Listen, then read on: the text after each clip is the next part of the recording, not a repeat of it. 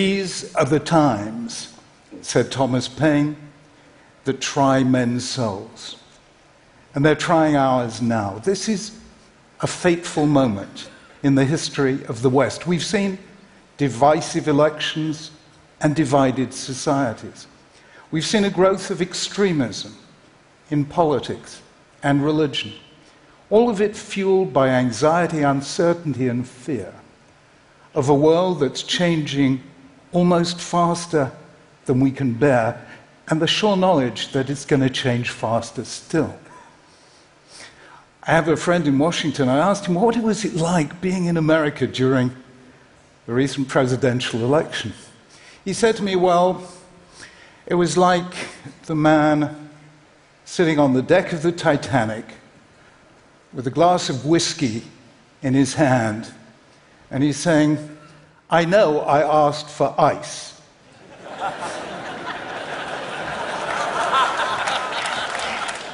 But this is ridiculous. So, is there something we can do, each of us, to be able to face the future without fear? I think there is. And one way into it is to see that perhaps the most simple way into a culture and into an age is to ask, what do people worship? People have worshipped so many different things, the sun, the stars, the storm. Some people worship many gods, some one, some none. In the 19th and 20th centuries, people worshipped the nation, the Aryan race, the communist state. What do we worship? I think future anthropologists will take a look at the books we read on self-help, self-realization, self-esteem. They'll look at the way we talk about morality as being true to oneself, the way we talk about politics as a matter of individual rights, and they'll look at this wonderful new religious ritual we have created. You know the one?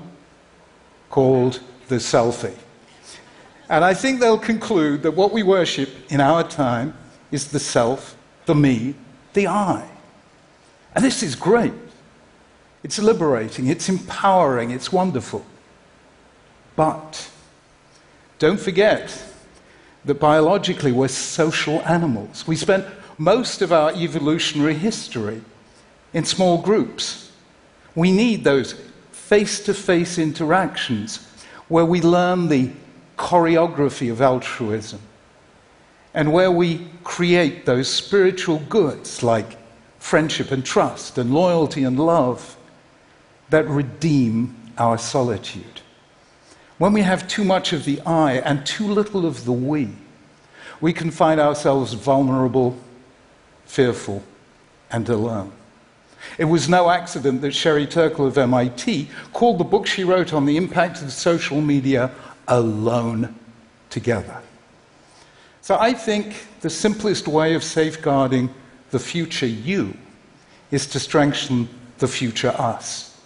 In three dimensions: the us of relationship, the us of identity, and the us of responsibility. So let me first take the us of relationship, and here, forgive me if I get personal. Once upon a time, a very long time ago, I was a 20-year-old undergraduate studying philosophy. I was into Nietzsche and Schopenhauer and Sartre and Camus. I was full of ontological uncertainty and existential angst. It was terrific. I was self-obsessed and thoroughly unpleasant to know, until one day I saw, across the courtyard, a girl who was everything that I wasn't. She radiated sunshine. She emanated joy. I found out her name was Elaine. We met, we talked. We married, and 47 years, 3 children and 8 grandchildren later, I can safely say, was the best decision I ever took in my life, because it's the people not like us that make us grow. And that is why I think we have to do just that. The trouble with Google filters, Facebook friends, and reading the news by narrowcasting rather than broadcasting means that we're surrounded almost entirely by people like us, whose views, whose opinions, whose prejudices even are just like ours. And Cass Sunstein of Harvard has shown that if we surround ourselves with people with the same views as us, we get more extreme. I think we need to renew those face-to-face encounters with the people not like us. I think we need to do that in order to realize that we can disagree strongly and yet still stay friends. It's in those face-to-face encounters that we discover that the people not like us are just people like us. And actually, every time we hold out the hand of friendship to what somebody not like us, whose class or creed or color are different from ours, we heal one of the fractures of our wounded world. That is the us of relationship. Second is the us of identity. Let me give you a thought experiment. Have you been to Washington? Have you seen the memorials? Absolutely fascinating. There's the Lincoln Memorial. Gettysburg Address on one side, Second Inaugural on the other. You go to the Jefferson Memorial, screeds of text. Martin Luther King Memorial, more than a dozen quotes from his speeches. I didn't realize in America you read memorials. Now go to the equivalent in London in Parliament Square and you will see that the monument to David Lloyd George contains three words: David Lloyd George. Nelson Mandela gets two, Churchill gets just one, Churchill.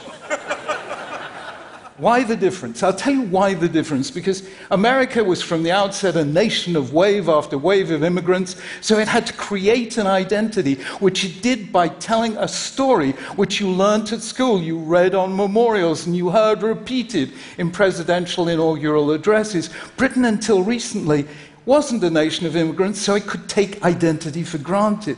The trouble is now, the two things have happened, which shouldn't have happened together. The first thing is, in the West, we've stopped telling the story of who we are and why, even in America.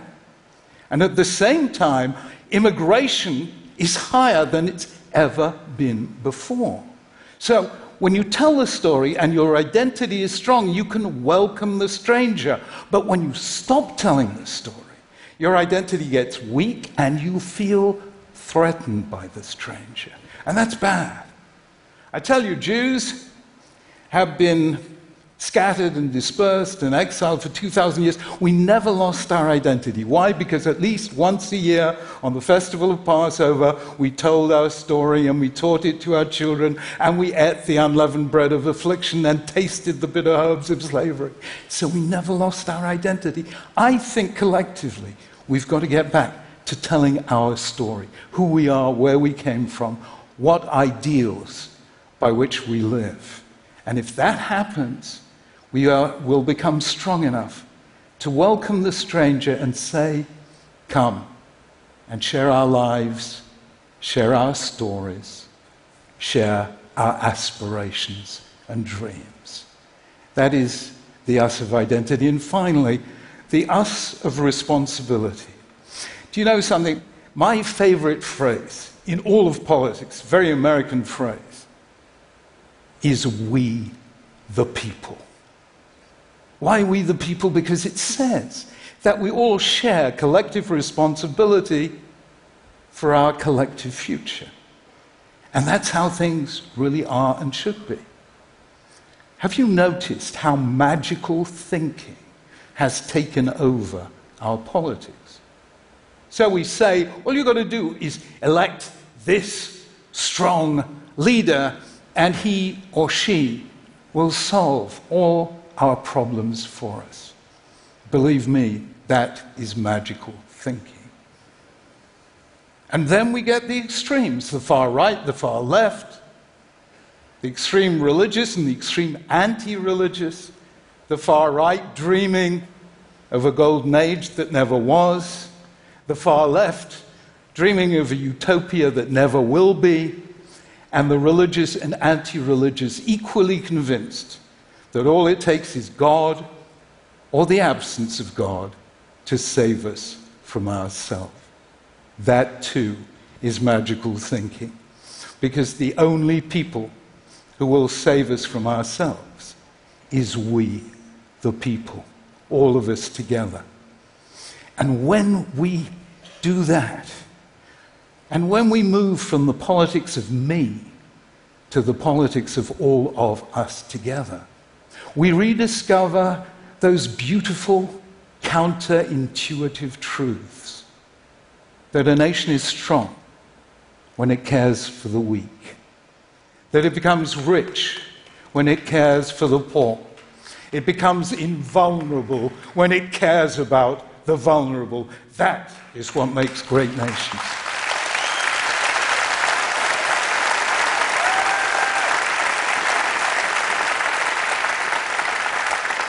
So here is my simple suggestion. It might just change your life, and it might just help to begin to change the world. Do a search and replace operation on the text of your mind. And wherever you encounter the word self, substitute the word other. So instead of self-help, other help. Instead of self-esteem, other esteem.